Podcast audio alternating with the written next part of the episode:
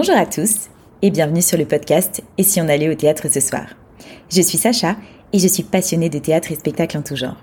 Sur ce podcast, je reçois à mon micro des personnalités du monde du spectacle, comédiens, metteurs en scène, auteurs ou autres. L'idée, c'est de vous faire découvrir les coulisses de ce monde où tout n'est pas que paillettes. Cette fois-ci, j'ai eu la chance de recevoir à mon micro Olivier Schmitt.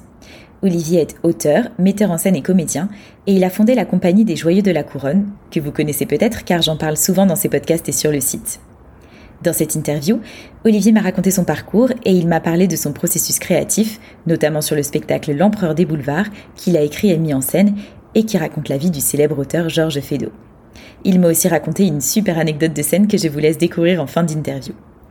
Olivier est hyper inspirant, vous verrez, et j'espère que vous passerez un aussi bon moment que moi en écoutant son interview.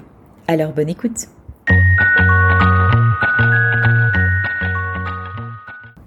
bah, Salut Olivier, merci d'avoir accepté cette interview. Merci à toi.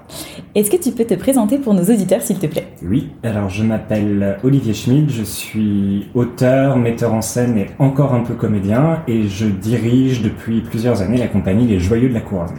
Ok, on va en parler un peu après. Est-ce que tu peux nous raconter ton parcours? Euh, mon parcours, il est un peu atypique parce que j'ai pas débuté par le théâtre. Moi, j'ai débuté par la danse classique, qui est vraiment mon premier amour artistique. Et puis très vite, je me suis rendu compte que la danse classique me permettait pas de d'expérimenter, de faire tout ce que je voulais. Et j'ai eu la chance de très vite aller au théâtre grâce à mes parents, à ma grand-mère. Et j'ai vite bifurqué vers le théâtre tout en gardant un aspect danse qui me plaisait beaucoup. Et finalement, c'est la pluralité des arts qui m'ont un peu guidé. Donc j'ai fait plusieurs écoles. Euh, et voilà, je suis arrivé ici aujourd'hui. et donc du coup, tu as commencé par la danse classique. Et là maintenant, t'en fais plus du tout? J'en fais de temps en temps, euh, pas par entretien, juste vraiment par plaisir. Alors pas que de la danse classique, de la danse tout court. Euh, je me suis même amusé l'an passé à faire une incursion dans un gala de danse d'une ancienne école dans laquelle j'étais petit à la oh. de la directrice. C'était très amusant. Mais je continue dès que j'en ai l'occasion de pouvoir un peu pratiquer. Ouais. D'accord. Et euh, le théâtre, qu'est-ce qui t'a plu dedans pour avoir envie de t'y lancer après la danse? Le théâtre, c'était... Euh, alors moi, j'y suis tombé dedans très petit, je devais avoir 5 ans, et j'avais euh, cette chose qui me fascinait de pouvoir utiliser son corps, sa voix, pour donner vie à un personnage, donner vie à un spectacle. Et j'aimais aussi beaucoup ce côté riche scénographiquement qu'on trouve moins dans la danse malheureusement. Hmm. Et je me suis dit que c'était certainement l'art le plus complet avec le temps pour pouvoir hmm. m'épanouir sur la durée. Et du coup, tu as fait une école en particulier de théâtre alors moi j'ai eu la chance de très vite rencontrer quand j'étais jeune une professeure qui nous a quitté cette année qui s'appelle Teresa Massé, qui a vraiment été mon professeur que j'ai gardé pendant de longues années, euh, qui a été un, un, vrai maître pour moi parce qu'elle avait euh, une exigence euh, au niveau de l'addiction, au niveau du texte, au niveau de la recherche du personnage. Et ça a été vraiment mon moteur principal, moi, en tant qu'apprenti comédien. J'ai fait une incursion par la suite au cours Florent, euh, au cours Simon aussi, et j'ai terminé à l'EIT Béatrice Brou, qui est une ancienne assistante de Peter Brook. Et j'ai euh, en parallèle euh, bah, continué à travailler la voix avec une professeure de chant qui s'appelle Karine Robert. Et euh, bah, comme on en parlait avant, continué à faire un peu de danse aussi. Et j'ai aussi fait un peu de pédagogie de mise en scène parce que c'était vraiment la chose qui m'intéressait.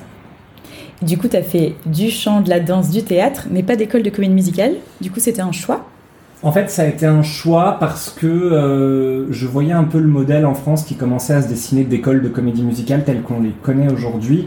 Et maintenant, avec leur recul, quand je vois euh, les jeunes qui en sortent, qui sont extrêmement talentueux, il n'y a rien à redire là-dessus, je trouve qu'on donne une dimension dans ces écoles-là très importante sur le côté vocal, et je trouve qu'on minimise le théâtre. Alors c'est hmm. un avis totalement personnel, mais je le vois aussi aujourd'hui en, audition quand euh, je peux voir certains d'entre eux qui sortent de ces écoles-là.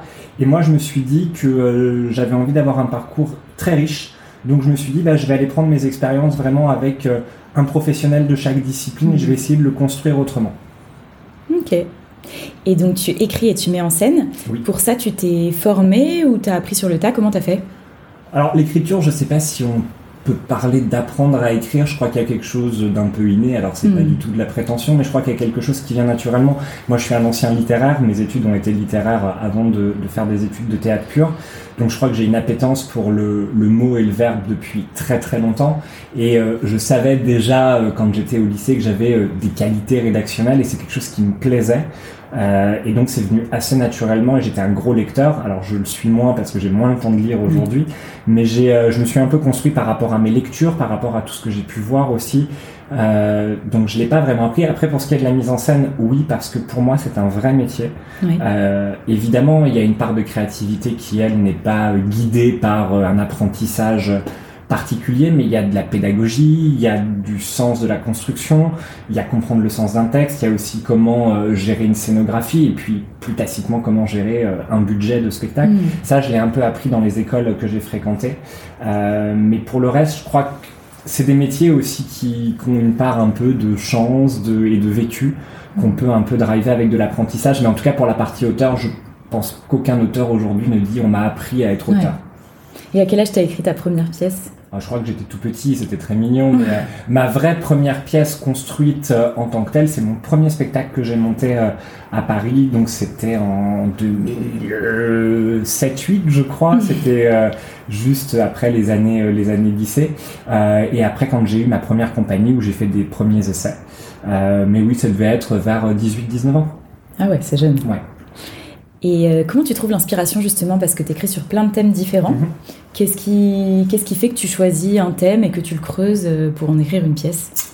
Euh, moi, il y a quelque chose qui me. Le besoin que je ressens quand j'écris une pièce, que ce soit sur un sujet, un personnage ou une création pure, il faut que j'ai un moteur derrière de de force de la chose à raconter. C'est-à-dire que, alors jusqu'à présent avec les Joyeux, on s'est un peu spécialisé dans ce qu'on appelle le biopic, mmh. euh, mais ça n'a pas été le cas avant. J'ai écrit des spectacles qui n'étaient pas des biopics. J'ai besoin d'avoir une, euh, d'utiliser un personnage qui a quelque chose à raconter au-delà de sa propre histoire. Euh, exemple avec notre dernier spectacle sur Nureyev. Nureyev était très important pour moi, mais moi, ce qui me passionnait derrière, c'était, en plus, quand on le met en parallèle avec ce qui se passe aujourd'hui dans le monde, c'est comment un être aujourd'hui peut échapper à un carcan politique et exprimer sa liberté. Hmm. Et là, ça permet d'aborder plein de sujets. Donc j'ai besoin d'avoir un cadre qui me hmm. motive, mais j'ai besoin derrière de me dire, là, on a un vrai sujet à explorer. je pense que j'ai besoin des deux parce que j'ai plein de personnages que j'adore, mais c'est pas pour autant que j'écrirai une pièce sur eux, parce que je trouve qu'il manquerait un petit quelque chose hmm. derrière pour rendre ça vraiment... Euh, passionnant jusqu'au bout et dans l'aboutissement de l'écriture et dans le, ce qu'on peut délivrer au public derrière. Hmm. Et justement, donc tu as écrit plusieurs biopics, notamment pour la compagnie Les Joyeux de la Couronne. Euh, est-ce que tu as un lien particulier avec ces personnalités? Donc tu parlais de Nourieff, oui, mais par exemple avec Fedo ou Judy Garland? Alors, avec le tout, alors si on revient dans l'ordre, le tout premier spectacle qu'on a monté, qui était un biopic, c'était Ludwig II. Je n'avais aucune connaissance de ce personnage. Ok. Euh, et c'est en fait Kevin avec qui je travaille qui m'a fait découvrir ce personnage à travers euh, une bio, à travers le film Le Crépuscule des dieux. Et là, il y a eu, il y a eu quelque chose d'évident parce qu'il y avait et la folie du personnage et son histoire avec des gens tellement importants comme Wagner, comme Sissi. Donc là, j'ai vraiment fait un vrai travail de recherche parce que je suis parti de zéro. Enfin, je suis parti d'un vague château en Allemagne avec euh, une vague euh, idée de à quoi ressemblait le personnage. Pour euh, Fedo, oui, parce que Fedo, c'est c'est l'auteur par qui, par lequel je suis rentré au théâtre. C'est-à-dire que ma première expérience de théâtre véritable, si on enlève les spectacles jeunes publics, quand j'avais 5 euh, ans, ça a été le dindon de Fédo. Alors, emmener voir un enfant de 5 ans voir le dindon de Fédo, euh, c'est assez amusant. Mais euh, mes parents ont eu cette intelligence-là aussi de m'éduquer au théâtre sous toutes ses formes très vite. Et ma première rencontre, c'était le dindon de Fédo, mise en scène par Thomas Le Douarec et il y avait cette fascination pour ce, cette chose ultra rythmée. Alors quand on a 5 ans, on comprend rien à l'histoire, mais ce ballet incessant sur scène de gens qui rentrent, qui sortent. Et forcément, Fedo, moi, ça est devenu après, avec le temps, un auteur qui m'a passionné euh, mm. et que j'ai adoré jouer aussi en école, etc. Pour Judy Garland, oui, il y avait euh, Judy Garland qui m'a toujours fasciné. Euh, parce que Le Magicien d'Oz a été un film très important, euh, et surtout parce que j'ai découvert il y a quelques années cette histoire horrible qu'elle a vécue sur le tournage que peu de gens connaissent, et donc ça n'a fait que bah, hmm. euh, alimenter mon amour pour ce personnage-là. Donc oui, il y a toujours quand même un lien, direct ou indirect, mais c'est jamais choisi au hasard. Hmm. Ok. Et tu as monté ta première compagnie en 2010, si je dis pas de bêtises. Comment ça s'est passé? Mal. Ah, très bien. non, mais il faut, il, faut, il, faut, il faut être très honnête. Quand on, je souhaite à tout le monde d'avoir cette chance de pouvoir euh, s'exprimer librement, c'est-à-dire euh, monter une compagnie quand on a rien, c'est-à-dire pas de structure de production, pas d'argent, pas de subvention, c'est un vrai pari parce mm. qu'on alimente tout tout seul et qu'il faut bah, que les choses tiennent plus ou moins la route. Donc oui, quand on est jeune, on fait beaucoup d'erreurs, j'en ai fait. J'ai pas fait les choses comme j'aurais dû les faire. Et je pense que c'est important d'en parler parce que je pense que je suis pas le seul à avoir vécu ça. J'ai euh, la chance maintenant, en travaillant dans plein de théâtres, de rencontrer euh, plein de gens euh, qui ont entre 20 et 25 ans et qui sont dans ce processus créatif. Et je leur dis, oui, vous allez vous prendre les pieds dans le tapis, oui, vous allez faire plein d'erreurs involontaires qui vont peut-être vous faire passer pour quelqu'un de pas honnête ou de pas sérieux. Ce n'est pas grave. Hmm. C'est un apprentissage qui est obligatoire. Et aujourd'hui, avec le recul, je suis ravi parce que je pense que si j'avais pas vécu cette première expérience, j'aurais pas eu ce que je suis capable de faire aujourd'hui. C'est-à-dire que je me suis nourri de ça avec ce que ça peut représenter de mauvais souvenirs, de douleurs, de plein de mm. choses. Mais au contraire, c'est très renforçant parce que maintenant, je sais que j'ai des choses que je ne dois plus faire mm. et des erreurs à ne plus refaire. Et j'ai surtout eu aussi, moi, en fait, ce qui m'a donné envie de créer des spectacles, c'était l'envie d'avoir une compagnie. Et pour moi, compagnie égale une famille de spectacles. Euh, il y a plein de gens aujourd'hui dont c'est le cas. Euh, Michalik, Daguerre sont des gens qui travaillent la plupart du temps avec les mêmes comédiens parce qu'ils ont ce noyau qui les entoure. Et moi, j'ai eu cette volonté très vite, mais j'ai voulu forcer les choses. Or, avec les joyaux de la couronne, bah, j'ai rien forcé. Cette famille, elle s'est créée d'elle-même. Et je pense que j'ai voulu avoir un processus d'accélération trop rapide. Et bah, j'ai posé les choses pendant quelques années. Je me suis dit, bah, je me suis planté. Et en fait, c'est arrivé au bon moment. Et maintenant, tout ça super bien. Hmm. Et justement, donc les Joyeux de la Couronne, comment ça s'est passé euh, le, de vouloir remonter une compagnie?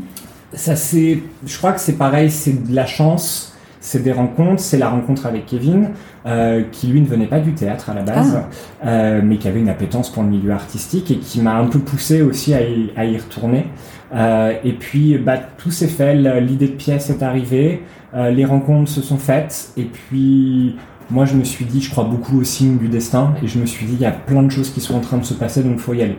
Hmm. Et voilà comment ça s'est passé et bah, je crois qu'on ne regrette pas. et comment tu choisis les comédiens qui intègrent justement ta compagnie? Ça dépend. Il y a des moments où il faut, il y a un cadre, hein, un personnage, il y a une, c'est comme une fiche produit, hein, un personnage. Hein, c'est euh, un personnage tel qu'il est écrit, bah on l'imagine comme ça, avec euh, telle compétence, parce qu'on a des besoins. On a une compagnie qui a la particularité de beaucoup mettre de musique dans ses spectacles, donc on aime beaucoup les gens qui savent faire plein de choses. Euh, il y a ce que doit être capable de faire le comédien, mais il y a aussi cette capacité à intégrer une compagnie existante. Parce que intégrer une compagnie n'est pas rentrer dans le cast d'un spectacle encadré par une prod. Ça demande mm. beaucoup d'autres choses. Quand une compagnie comme la nôtre part en tournée, on n'est pas que comédien, c'est-à-dire qu'on est, euh, monteur des monteurs de spectacles, on est euh, vecteur de communication. Donc il faut avoir aussi une envie de participer à cette aventure-là et les deux doivent se faire. Il y a des gens qui ne rentrent pas dans ce moule-là mm. et on les blâme pas, hein, c'est normal. Hein, c'est, euh, il y a des gens qui ont juste envie d'être au service d'un spectacle et c'est tout à fait entendable. Mais du coup, il faut que ce soit une savante alchimie entre tout ça. Et on a la chance de plus en plus qu'il y ait des gens qui nous contactent, qui viennent voir nos spectacles, des comédiens et qui disent ah si vous faites une audition, j'ai absolument envie de travailler avec vous. Et on a euh, recruté des gens par ce biais-là, donc il y a des ah. belles histoires qui se font euh, aussi comme ça c'est un savant mélange de plein de choses. Et puis, puis encore une fois, on, a, on est un métier de hasard, donc il y a le hasard des rencontres qui joue beaucoup aussi. Hmm. Et vous avez fait euh, le Festival d'Avignon avec À l'ombre d'Ose l'année dernière. Comment ça s'est passé? Bien, ça n'a pas été le festival le plus simple. Déjà, c'était le premier festival de reprise euh, normale, période post-Covid. Donc je crois qu'on était encore dans une période où tout le monde marchait un peu sur des œufs. Euh, en plus, on a vécu un été compliqué à Avignon, euh, alors pas sur un aspect euh, artistique, mais on était au milieu des incendies autour d'une chaleur écrasante. On a assisté à cette pluie de cendres le 14 juillet. Enfin, je pense qu'il y a eu beaucoup de, quand même, ajoutons à cela aussi les habitudes du public qui a changé et, et, la crise qui fait que les gens vont de moins en moins voir de spectacles à Avignon. Mm. On a remarqué que les gens qui restaient une semaine maintenant restent 3 à 4 jours pour des, juste des raisons financières. Donc, il y avait beaucoup plus d'énergie à mettre pour remplir la salle tous les jours. Mais ça s'est bien passé, malgré ce que ça peut représenter de fatigue, de besoin de tout mm. lâcher, mais on a vendu des dates, donc c'était le principal. Et, euh, et, on sait qu'on y retournera de toute façon. On dit jamais plus, mais en fait, on y retourne tout le temps. vous aviez une super parade en tout cas, je l'ai vu. moi, j'avais déjà vu le spectacle avant, mais euh, c'était top. Alors, on va parler de l'Empereur des Boulevards, qui est le spectacle sur Fedo euh, que vous jouez tout le mois de juillet, donc au studio Héberto. Donc, est-ce que tu peux nous parler de ce spectacle? Alors ce spectacle, il est né euh, entre 2019 et mars 2020, la mauvaise période. En fait, on jouait Monsieur Chasse, euh, donc notre spectacle euh, qui tourne depuis pas mal d'années. Et en fait, tout est parti d'une presque plaisanterie à Avignon, à une terrasse de café, où on était en train d'aborder le sujet de qu'est-ce qu'on fait après Monsieur Chasse. Et puis est venue cette idée de dire, euh, mais attendez, euh, la vie de Fédo, elle est passionnante. Moi, je la connaissais un peu. Je dis, personne n'a jamais rien écrit sur lui. Et puis, euh, alors j'ai des comédiens, donc une comédienne qui s'appelle Alexandra qui rigole de ma capacité à écrire vite et qui me dit, bah c'est bon, demain elle est écrite. Et puis. Et c'était vrai. C'était presque vrai, pas aussi vite, mais je me suis mis très très vite. J'ai euh, vite couru acheter la biographie de Gidel que j'avais déjà lu il y a quelques années, qui est euh, la biographie de référence. Mm. Euh, j'ai refait des recherches aussi un peu annexes et je me suis dit, mais évidemment, il faut écrire sur ce personnage.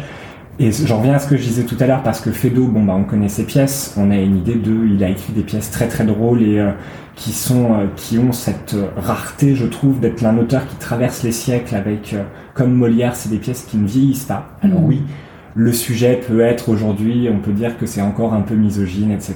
On l'entend, mais la force de l'écriture ne vieillit pas. C'est pour ça que les pièces sont toujours autant montées.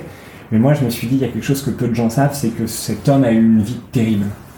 Euh, et je refais le lien avec ce que je disais tout à l'heure, c'est que je me suis dit, bah, on a notre sujet, c'est comment quelqu'un qui est capable de procurer autant de plaisir et de rire est quelqu'un d'aussi sombre dans la vie. Hmm. Et comment cette ambivalence va euh, bah, le mener à sa perte tout le temps. Et voilà comment c'est parti. Donc fin 2000, en revenant d'Avignon, j'ai commencé à travailler, j'ai livré une première version. Et puis euh, petit coup de fil à Marmoud Ktari, le directeur de la Croisée des Chemins, en lui disant euh, "Écoute, j'ai une pièce, euh, c'est n'importe quoi. On est beaucoup trop nombreux, il y a beaucoup trop de costumes, mais on est le seul endroit où on peut le faire." Et il nous a accueillis. On a eu la chance de pouvoir jouer trois mois avant de partir au Montmartre Galabru. Et le Covid est arrivé. mais bon, elle a, elle a survécu. Elle a survécu. Et justement, bah, tu parlais des costumes. C'est vrai que c'est assez impressionnant le nombre de costumes qu'il y a sur ce spectacle. Où est-ce que vous trouvez tout ça? Alors nous, on est, euh, on est passionné de trouver les bonnes affaires, comme on dit. C'est-à-dire que euh, on, a, on est des chineurs nés, on adore ça. C'est-à-dire qu'encore à Paris, dans ce moment, on est ravis parce que c'est la saison des brocantes. Il n'y a pas un jour Génial. où on n'est pas dans une brocante. Il y a eu, alors c'est compliqué parce qu'on parle de la belle époque en plus. Donc c'était le, et ça a été un des premiers freins. C'est-à-dire, on s'est dit, là, on rentre quand même dans un sujet où clairement, on peut pas faire n'importe quoi en termes de costumes, etc. Il va hmm. falloir être euh, d'une précision euh, horlogère. Et on a eu de la chance, encore une fois, on a eu de la chance d'avoir accès à un super stock de costumes euh, dans un théâtre que je peux pas nommer à la demande de leur directeur. On a eu la chance d'arriver dans une période euh, d'après Covid où beaucoup de théâtres ont dû se délester aussi de pas mal de stocks de costumes. Ah. On a racheté énormément de choses. Puis on a transformé, puis on a refait du travail.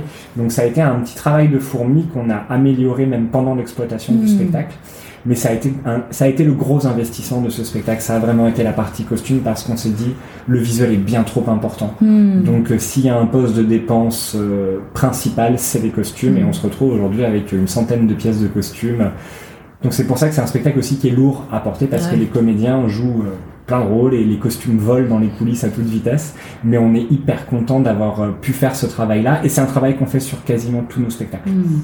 Parce qu'on aime cette véracité historique sur scène, c'est-à-dire que euh, moi je peux passer euh, deux heures à regarder une comédienne en lui disant cette robe ne va pas du tout pour un, détail parce que je lui dis on n'y croit pas. Et je lui dis il faut changer ça marche pas. Mais et je crois que c'est aussi en ça que les gens aiment notre travail. C'est qu'on aime bien avoir cette précision euh, tout en amenant un cadre qui est lui pas du tout précis c'est-à-dire qu'on on travaille beaucoup avec des décors très épurés qui jouent sur la lumière qui jouent sur des éléments plus que sur un vrai décor de scène précis et voilà, on, on joue sur cette ambivalence-là et je crois que c'est ce que les gens aiment dans, euh, en tout cas, notre résultat scénographique. Ouais, bah c'est canon en tout cas. et justement, donc quand tu écris une pièce comme ça pour euh, ta compagnie, est-ce que, euh, par exemple, en répétition, les comédiens peuvent donner leur avis, faire changer des choses en fonction, je sais pas, d'improvisation qu'ils pourraient faire Comment ça se passe? Est-ce que c'est un peu collaboratif ou est-ce que c'est vraiment toi qui écris tout à 100% moi, j'arrive avec un texte, ouais. euh, mais euh, je suis pas un auteur euh, qui va dire c'est à la virgule près. Déjà parce que souvent c'est euh, trois mois de travail, que c'est très frais, que même moi je sais qu'il y a des choses à modifier. Et ça, là, par exemple, sur l'empereur, j'ai encore fait des modifications de texte pour la reprise. D'accord. Et surtout, euh, encore une fois, ça vient avec cette idée de compagnie. C'est-à-dire que les gens qui sont là, il y a des gens qui sont là depuis le début de la compagnie, il y en a qui l'intègrent en cours de mm. route. Mais justement, moi, je veux que tout le monde trouve une place. Et quand un, autre, un acteur me fait une proposition et que je sens qu'il y a une phrase qui fonctionne pas et que lui va changer un mot et que je trouve que ça sonne beaucoup mieux, mm. bien évidemment, je lui dis on le garde tel quel. Et en, en, mise en scène, je suis pareil. Moi, je donne le, le cadre. J'aime bien la précision et la rapidité et l'énergie d'une mise en scène. Mais si un comédien me fait une proposition, bien évidemment, je, et que ça fonctionne, je lui dis oui. Et j'adore que les comédiens soient force de proposition. Au contraire. Et ça devient collaboratif. Mm. Mais c'est hyper important parce qu'il faut que le comédien, mettre du sens dans ce qu'il fait. Donc si on le brime et qu'on lui dit non sans lui donner de raison juste parce que tout à coup le metteur en scène devient le chef absolu, il n'y a plus de plaisir. Moi j'aime bien quand il y a aussi cet échange de tiens je le ferai plus comme ça.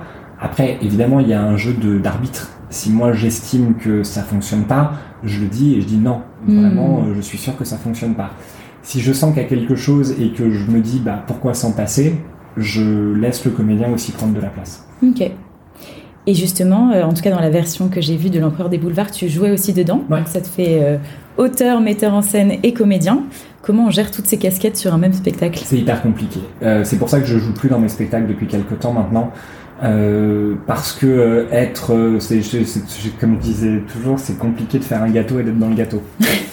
en effet. voilà, j'ai, j'ai toujours cette petite image-là qui me fait beaucoup rire en fait, on gère, mais on le gère pas bien parce que euh, tout à coup, quand le metteur en scène devient partie prenante, il a plus cet œil extérieur sur son spectacle et il a plus cette capacité aussi de, de pouvoir dire en le voyant tous les soirs attention, il faut resserrer hmm. ça, attention, il faut être plus précis là-dessus.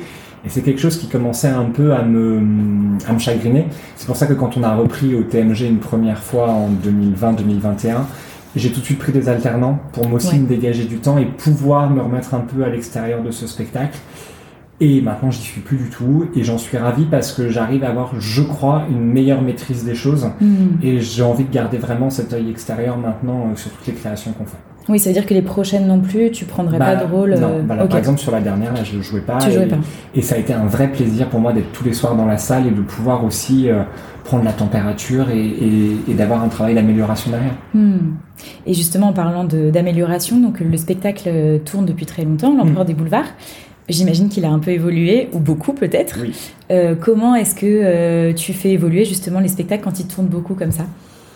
Euh, là, sur l'Empereur des Boulevards, on a eu la problématique principale, c'est qu'on a joué sur des espaces qui étaient finalement assez réduits. Oui. Euh, si par exemple le TMG a une jauge quand même sympathique, la scène n'est pas immense, mais on a eu par exemple la chance de le jouer euh, tout de suite après le TMG à la reprise euh, à Courchevel sur un énorme plateau, et c'est là où on a vu les limites. D'accord. On s'est dit maintenant il y a un travail de réadaptation à faire.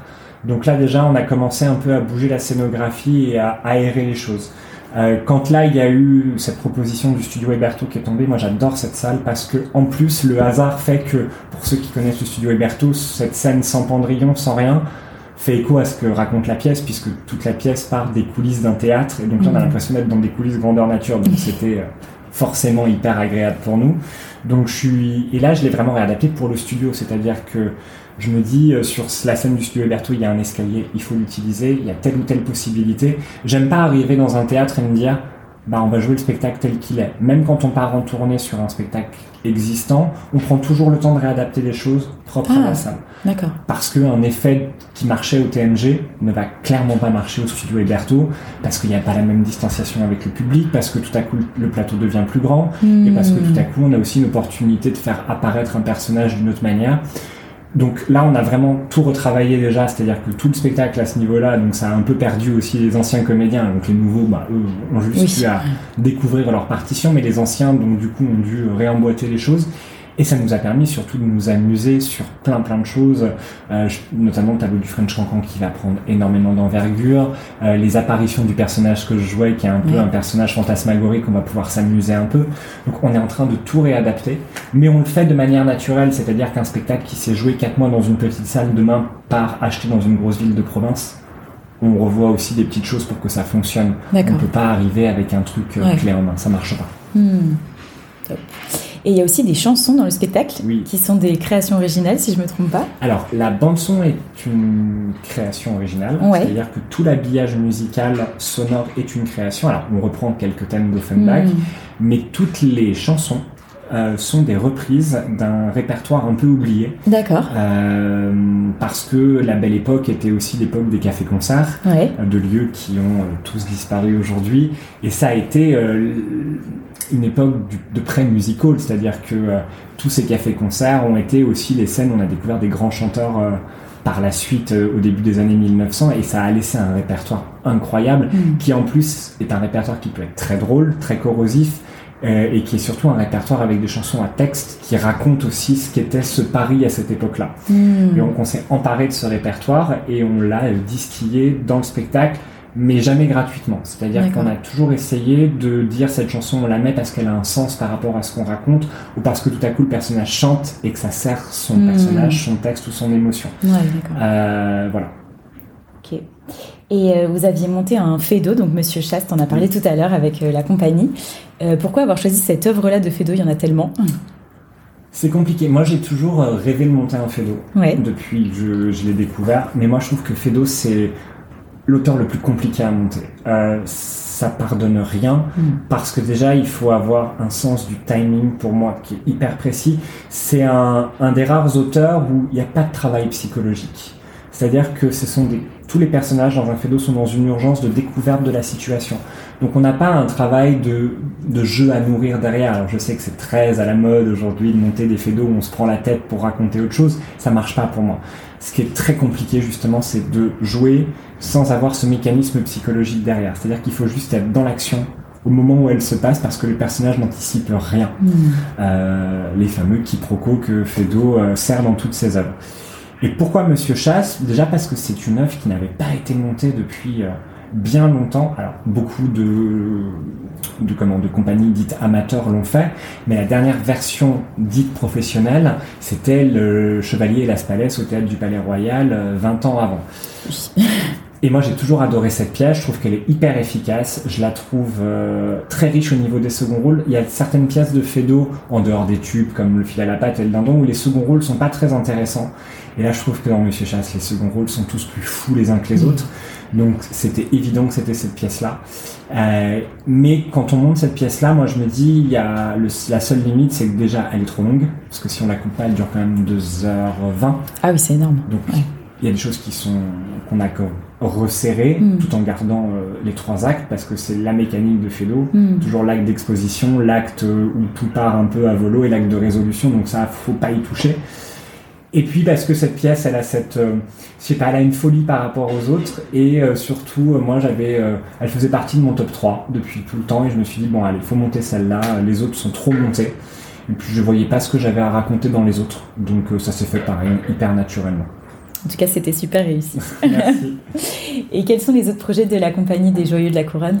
Là, on vient de finir l'exploitation d'un spectacle qui s'appelle L'Aigle Prodige, qui était euh, partiellement inspiré de la vie de Nureyev, qui permettait de raconter aussi euh, d'autres choses sur euh, le communisme en Russie, sur la privation de liberté de manière générale. Donc ce spectacle vient de rentrer de quelques dates de tournée en Suisse. Il va se jouer pour une date en Bretagne cet été. Il a d'autres dates de prévues l'année prochaine. On a notre précédent spectacle à l'ombre d'os sur Judy Garland qui bah, entame enfin euh, sa tournée après. Euh, toujours ça qui est terrible, c'est qu'on vend des dates à Avignon en 2022 et que bah, elles deviennent réalité en 2023. Bah, L'empereur des boulevards qui, on espère, va prendre une place euh, importante parce qu'on a vraiment un lien très particulier avec ce spectacle-là. Donc il a été un peu empêché de finir sa route, donc on espère qu'il va reprendre une route un peu normal. Et puis, euh, c'est déjà pas mal. Bah oui. Et Monsieur Chasse qui continue de tourner parce que ce spectacle ne peut pas s'arrêter. ne s'arrête plus jamais. Dès qu'on veut, euh, on se dit, bon, bah c'est bon, on a fait le tour.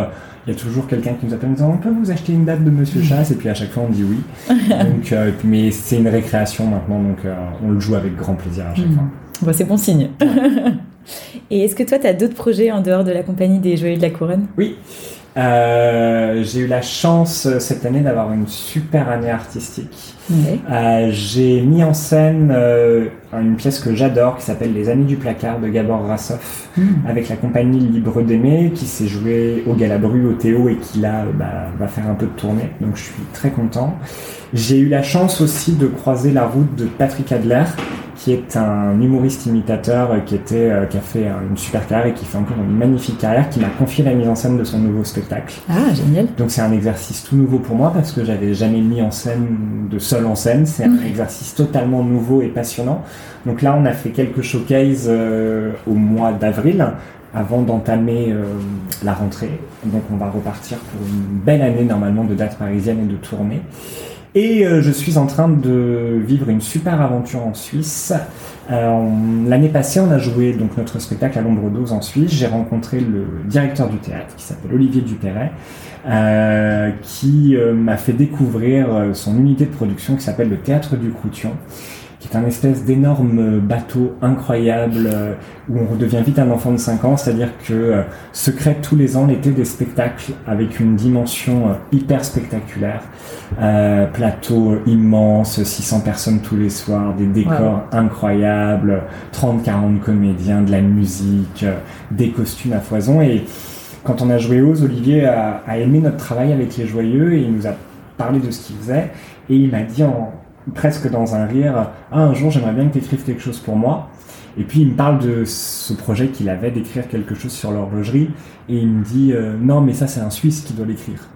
Ah Tu n'es pas suisse Je ne suis pas suisse malheureusement, mais c'était tout à fait entendable étant donné le, sujet. Et puis euh, je sais pas, euh, petite voix dans ma tête qui me dit il est chouette ce sujet quand même. Et puis je sais pas, un soir je lui envoie un synopsis parce que je me suis dit j'ai une idée. Je me suis dit, il va peut-être le jeter à la poubelle, hein, il va me dire euh, non. Et puis en fait, il m'a dit oui. Donc euh, j'ai eu la chance d'écrire ce spectacle qui commence le 14 juillet en Suisse et jusqu'au 19 août au Bouvray avec une équipe incroyable, euh, une super famille de théâtre et c'est un vrai bonheur de travailler mmh. avec eux parce que il y a quelque chose qui moi m'a frappé quand je suis arrivé là-bas, c'est qu'il y a une réelle bienveillance dans le travail chose qui est un peu plus compliquée en France euh, dans le milieu du théâtre. Ouais, tu trouves? Il y a, ouais, hmm. il y a, c'est un milieu qui devient très concurrentiel et euh, bon, tous les milieux sont pareils, mais celui-là est particulièrement compliqué. Hmm. Et voilà, la chance de pouvoir euh, travailler avec des comédiens qui sont contents d'être là, qui sont voilà au service d'un projet qui est un peu pharaonique et, et j'ai hâte là j'y retourne la semaine prochaine pour les répètes et j'ai hâte que ça hmm. ça prenne vie et dernière chose, je vais euh, collaborer avec euh, une artiste euh, qui fait aussi de la radio qui s'appelle Valérie Gaillard qui a écrit un spectacle incroyable qui s'appelle actuellement il s'appelle Movie Show mais il a changé de titre. Elle est toute seule sur scène et ça raconte un peu l'histoire du cinéma. Oh ok non. Donc ça va être super là on, est en plein début de travail. Ok. Et puis je suis déjà sur l'écriture du prochain spectacle des Joyeux de la Couronne. Oh on n'a pas le droit d'en savoir plus encore, j'imagine. Si, si, si, on n'a pas le droit de parler du sujet. Euh, c'est un sujet qui, qui est en fait, c'est même pas un sujet, parce que c'est plein de sujets. Ça va être euh, notre plus gros spectacle. Ah, ouais. Parce que euh, pour le moment, ça demande 10 artistes au plateau. Quand même. le sujet, ça sera le destin d'une famille à travers ses cinq filles. Qui, ça commence en 1920 et ça se termine en 1995 et euh, on va rencontrer plein de personnages, euh, on va passer par la Seconde Guerre mondiale, etc. Donc ça va être une, je crois, une belle histoire et c'est un, j'avais envie d'écrire un spectacle de femmes. Et là, ça va mm. être un spectacle de femmes et ça, c'est chouette. Génial, on a hâte de voir ça. et du coup, tu joues plus euh, dans des spectacles que tu n'écris pas ou que tu ne mets pas en scène? Je, j'ai adoré être comédien. C'est pas que j'aime plus ça, mais je ne m'épanouis plus autant en tant que comédien. Alors, je dis pas que je jouerai plus du tout, du tout. Encore une hmm. fois, j'ai euh, j'aime bien euh, jouer si vraiment, par exemple, sur Monsieur Chasse, c'est un plaisir parce que, euh, encore une fois, il y a ce côté on y va sans arrière-pensée et c'est tellement rodé que voilà, il y a un vrai amusement. Je pense que le jour où je m'amuserai plus, je ne jouerai plus, mais je crois que hmm. c'est comme tous les comédiens qui partagent l'affiche de ce spectacle avec moi. Mais je prends plus autant de plaisir sur scène qu'avant. J'ai tellement une, j'ai tellement trouvé un, une manière de fonctionner en étant à l'arrière, c'est-à-dire en gérant la production, l'écriture, la mise en scène. C'est vraiment ça qui me passionne. Euh, et je crois que la scène en tant que comédien ne me manque pas tant que ça. Alors maintenant, euh, s'il y a des propositions, je le fais, mais il faut vraiment qu'il y ait quelque chose qui me motive à le faire. Hmm. Euh, ou alors vraiment pour euh, faire une, ce que j'appelle une connerie avec des copains, et ça m'arrive de le faire. Hein, mais j'ai pas, je cours pas après ça. C'est pas ce qui me, ce qui me guide en ce moment. Ça va peut-être changer, mais pour le moment, je suis bien dans ce parcours-là. Hmm. Est-ce que tu as un souvenir de scène particulièrement marquant? Oui. Ah. c'est lié au joyeux. J'en ai plein, mais j'en ai un qui est lié au joyeux, qui est, et je crois qu'il y a un souvenir qui est très important pour tout le monde parce que c'est qui, je crois, a fini de lier la compagnie à jamais. Euh, quand Monsieur Chasse s'est créé, ce n'est pas moi qui jouais le rôle principal de Morisset. Moi, historiquement, je jouais le rôle de euh, Gontran, qui est euh, le petit cousin qui a deux scènes et demie. voilà, parce que ça m'amusait de le faire. Et là, c'était pas prenant d'apparaître hmm. trois fois dans la pièce pour faire trois bêtises. Et donc, on est parti à Avignon.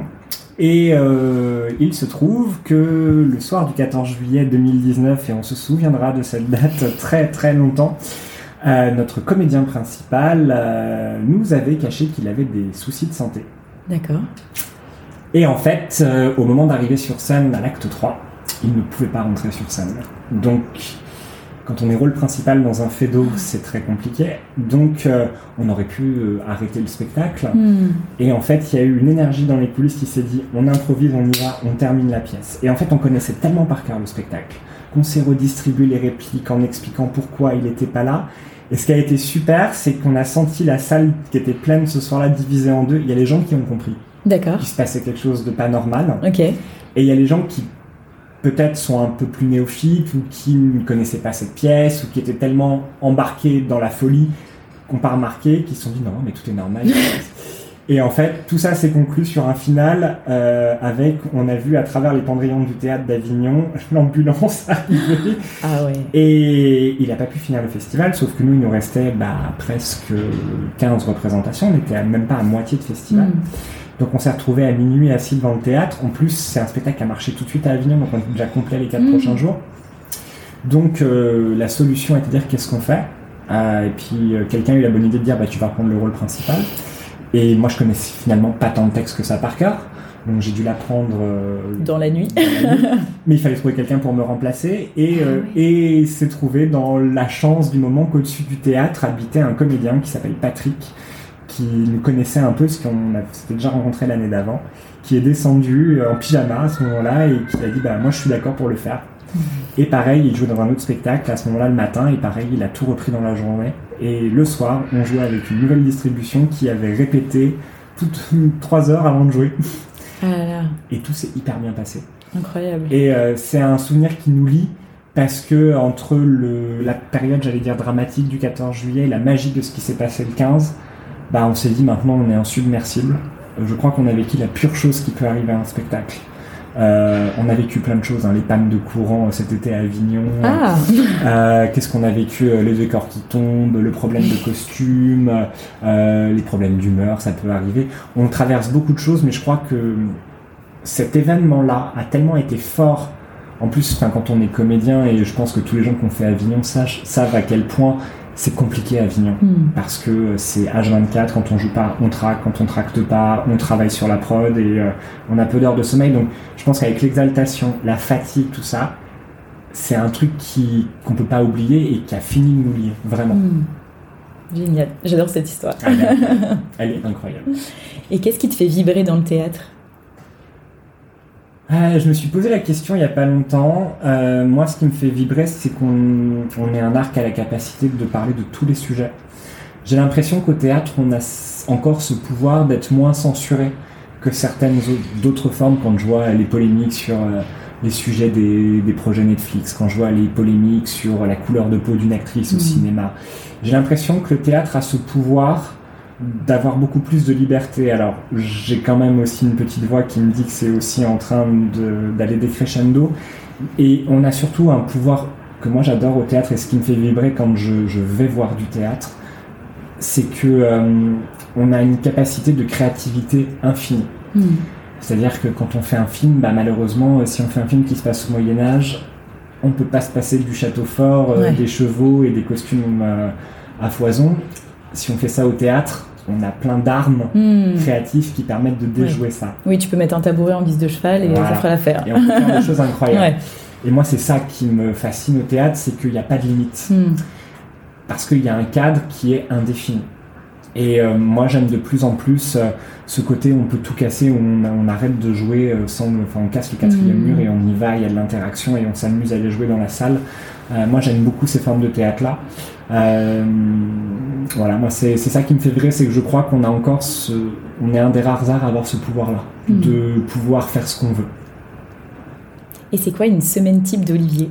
C'est compliqué. Oui. euh, une semaine type d'Olivier, bah, c'est partagé entre, un, bah, entre la vie de la compagnie, surtout sur des périodes où on a une prod qui arrive, donc on est ou en répétition, ou on travaille en prod, parce qu'on fait tout, hein, on fait la comptabilité, les fiches de paye, la presse, la com, la diff. Ah oui, c'est Kevin et toi qui euh, ouais, on gère tout, ça. Ah on gère tout parce mm. que on, aime notre autonomie et elle nous va plutôt bien, donc on tient à la préserver. Euh, il y a aussi une part de... Moi, je donne des cours aussi à côté. Euh, donc, je donne des cours de théâtre et de comédie musicale. Alors, pas de chant et de danse directement. Je donne plus des cours de euh, mise en scène, on va dire, avec des élèves. Euh, donc il y a ça, je fais aussi de la billetterie un peu à côté, euh, et puis euh, mes projets à droite à gauche, la suite. Donc c'est des semaines riches, mais moi ça me va. J'aime hmm. bien ce rythme où tous les jours, je vais peut-être faire deux choses différentes, voire trois, mais j'aurai jamais une semaine qui ressemble à l'autre. Hmm. Et j'adore ce côté émulation. Ouais. Et est-ce que tu vas aussi au théâtre? Alors, pas autant que je voudrais. Ouais surtout en ce moment. Mais j'ai la chance d'être votant au Molière, donc ah, je vais voir pas mal de choses. Euh, et j'essaye d'y aller le plus possible parce que je crois que c'est hyper important de pas rester dans sa bulle hmm. et d'aller voir ce qui se fait, qu'on aime ou qu'on n'aime pas. Au contraire, euh, c'est hyper important de continuer à aiguiser son œil, de aussi se confronter à, à de nouvelles formes d'expression. Euh, moi, je suis pas du tout sectaire. Je peux autant aller dans le théâtre public que dans le théâtre privé, que dans un café-théâtre, que je je comprends pas les gens qui disent il faut aller que au théâtre public ou hmm. que au théâtre privé. Je déteste cette idée-là. Moi, j'aime bien aller voir du one man, des grosses comédies musicales, euh, du presque aussi des fois du spectacle un peu euh, immersif, de la création. Enfin, voilà. Et j'essaye d'y aller euh, beaucoup en ce moment, pas autant que je voudrais. En plus, je serais pas à Avignon, donc je ne pourrais pas voir mes 20 pièces euh, comme je fais tout Ah, 20 pièces quand même, ouais, à chaque on essaie toujours à Avignon de s'accorder chacun des jours de congé euh, pour aller voir un maximum de spectacles. Mais mm. oui, j'y vais beaucoup et, euh, et, je vais essayer d'y aller encore plus l'année prochaine. Mm. Et si tu allais au théâtre ce soir, tu irais voir quoi? Ce soir? Ouais. Ah c'est compliqué. Euh, si je dois aller au théâtre ce soir, alors moi je, je décide jamais à l'avance de ce que je vais voir. Je suis très en plus dernier moment euh, sur un truc, je me dis ah tiens ça j'ai envie d'y aller. Faut pas que ce soit complet. non, si j'allais au théâtre ce soir, j'irais voir une pièce qui s'est jouée cette année que j'ai trouvé incroyable, qui a été mon coup de cœur absolu, qui s'appelle Lady Agatha.